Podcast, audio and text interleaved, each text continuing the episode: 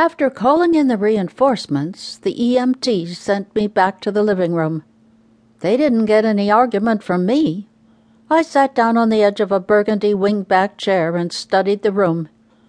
It was a formal living room, and on my previous visits I'd only been just inside the front door. This room was a far cry from the den. The den was lived in. Ugh, bad choice of words.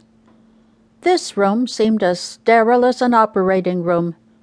There was an elaborate oriental rug over beige carpet, a pale blue sofa, a curio cabinet with all sorts of expensive looking knickknacks and dolls. The dolls were beautiful. They were so delicate I had a hard time imagining someone as gruff as Yodel Watson appreciating them. Unlike the den, this room was spotless. Except for that. Near my right foot was a small yellow stain. Parrot pee, I supposed. Still, even if Mrs. Watson had allowed the bird outside its cage, I'd have thought this room would have been off limits. Maybe that's what killed her. Maybe she came in here and saw bird pee in her perfect room and had a heart attack.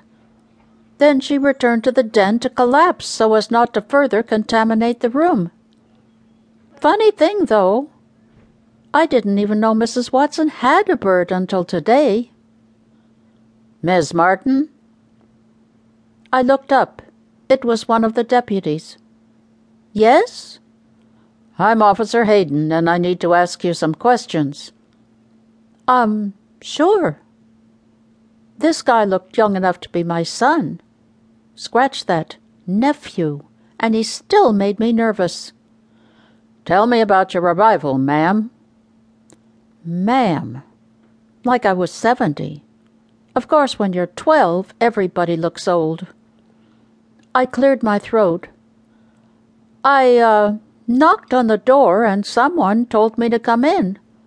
I thought it was Mrs. Watson, so I opened the door and came on inside. I pointed toward the kitchen table. I'm Daphne of Daphne's Delectable Cakes. I patted my pockets for my business card holder, but realized I must have left it in the car. I brought the cake. Officer Hayden took out a notepad. Let me get this straight. Someone else was here when you arrived? No, no, it was the bird. The bird hollered and told me to come in. He closed his eyes and pinched the bridge of his nose. I thought it was her, though. Please, God, don't let me get arrested. It told me the door was open, and it was. Officer Hayden opened his eyes. Never being one to know when to shut up, I reiterated, I just brought the cake.